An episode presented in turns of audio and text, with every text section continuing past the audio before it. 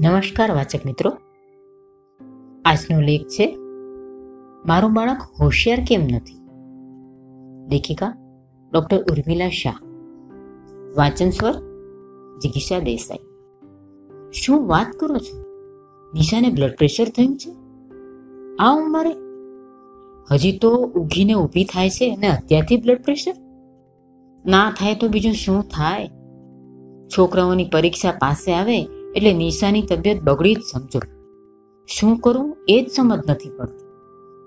વર્ષમાં ત્રણ પરીક્ષા તો સાચી જ. બાળકોની પરીક્ષાનો કાર્યક્રમ હાથમાં આવ્યો નથી ને નિશાનનું ટેન્શન જાણે વધ્યું નથી. તે તમે આટલું બધું ટેન્શન ન કરવા કહેતા નથી? નિશાના પતિ નીતિનભાઈને મેં પૂછ્યું. એમ કહેવાથી તે કંઈ ટેન્શન ઓછું થતું હશે? મેં તો એને અનેક વાર સમજાવી છે. પણ એ માને તો ને? ઉપરથી હું એને સમજાવવા પ્રયત્ન કરું છું. તો મને કહે છે, તમારે તો બોલવું છે. બધું કરવાનું આવે તો ખબર પડે. મારે છોકરાને હોશિયાર બનાવવાનું છે. ડફોળ નથી રાખવાનું. ખબરદાર જો વચ્ચે કશું બોલ્યા છો તો. જોઈ આવો. લોકોના છોકરાઓને કેટલા માર્ક્સ આવે છે. તે પેલા મિત્તબેનને મનીષ, આપણા સુજલના ક્લાસમાં છે. એને બ્યાસી ટકા માર્ક્સ આવ્યા ને સુજલને હું કહું છું, એના ત્ર્યાસી ટકા કેમ ના આવે? પણ મહેનત જ કોને કરવી છે? આખો દિવસ રમે, આડે, ભણે તો ને? સવારથી ઉઠીને એની પાછળ પડું છું, તોય કોણ જાણે હજીએ પહેલો આવતોય નથી ને? શું કરું? એ જ મને તો સમજણ પડતી નથી.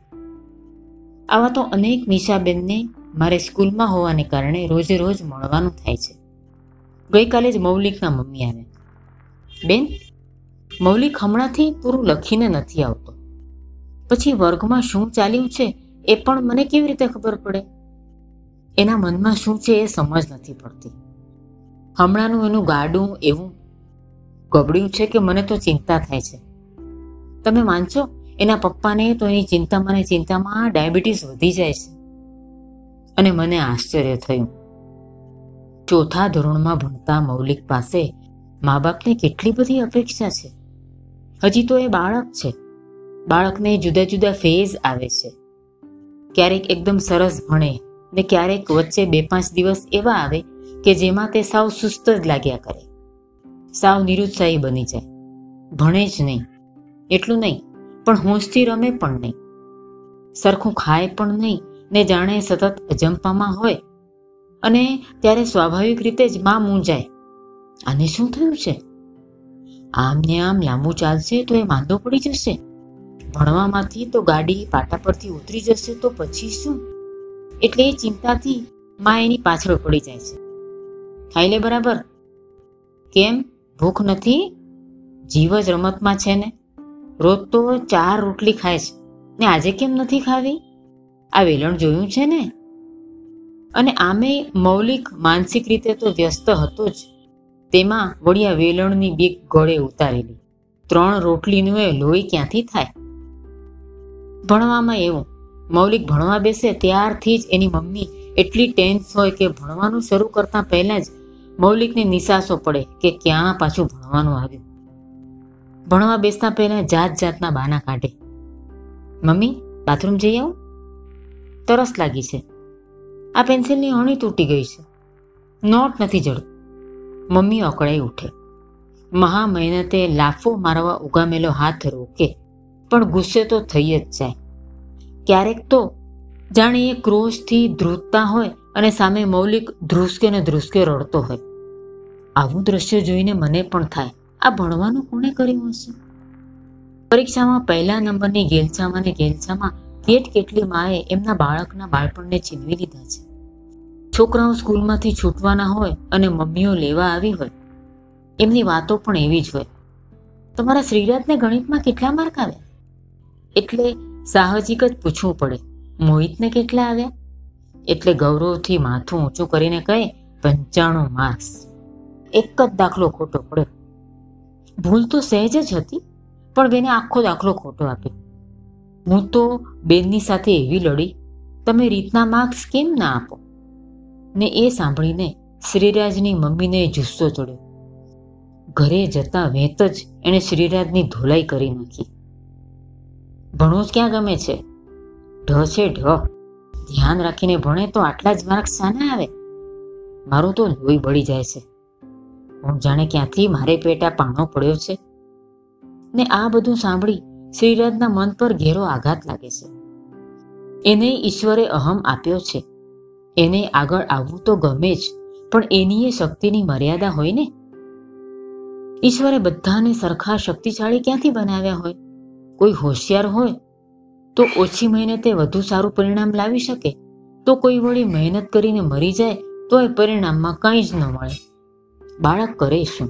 અને એ ટેન્શનમાં મા દીકરા વચ્ચે, બાપ દીકરા વચ્ચેના લાગણીના સંબંધો, એટલા તો ટેન્સ થઈ જાય કે બાળક મા બાપને ધિક્કારતો થઈ જાય છે. એ તો નિર્દોષ છે, નાદાન છે. બાળપણ છે, રમવાનું મન તો થાય. નિજાનંદની મસ્તીમાં મહાલવાનું મન થાય. અને છતાંય, મમ્મી સતત પાછળ પડી જાય એટલે ભણવા તો બેસે, પણ એક સરખું ધ્યાન કેટલું આપી શકે? બાળકની મર્યાદાનો વિચાર કર્યા વિના, તેની પાસે ગજા બહારની અપેક્ષા રાખતી મમ્મીઓએ બાળકના બાળપણને છીનવી લીધું છે.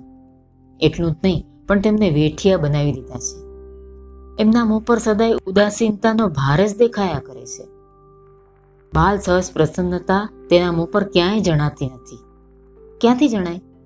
સતત રોકટોક, ધાક, ધમકી.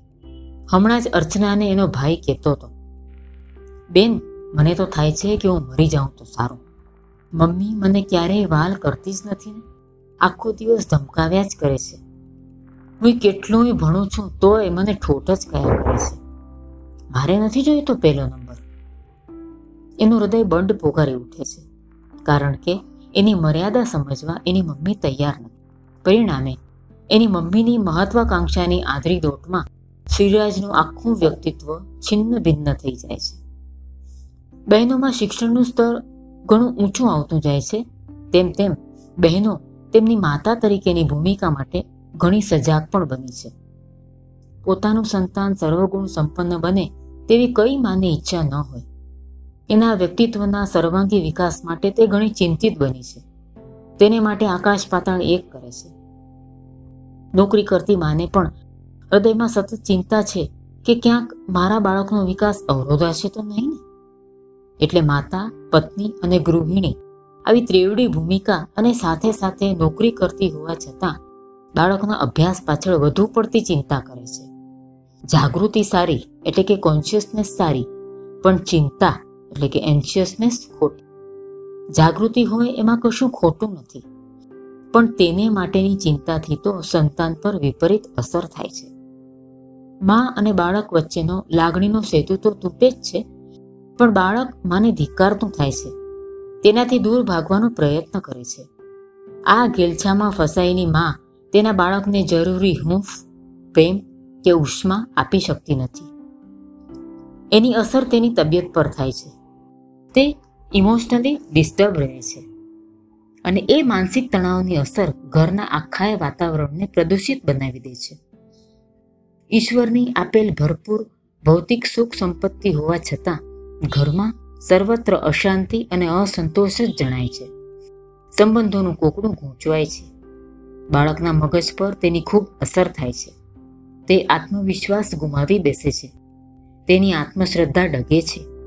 ક્યારેક તો તે પોતાની જાતને એક ગુનેગાર હોય એ રીતે જોતો થઈ જાય છે. આવી ગ્રંથિઓથી પીડાતા બાળકના ભાવિનું શું? શું માત્ર ભણતર એ જ બાળકના વિકાસની પારાશીશી છે? એના ઘડતરનું, પ્રસન્નતાનું કશું જ મહત્વ નહીં. તેનામાં સંસ્કારનું સિંચન થાય તે મહત્વનું છે. આજના કેટ કેટલા કહેવાતા શિક્ષિત મા બાપ આવી ગેલછામાં એમના એ બાળકનું ઘડતર કરવાને બદલે તેના વિકાસમાં અવરોધ બનીને ઊભા રહી ગયા છે. અસ્તુ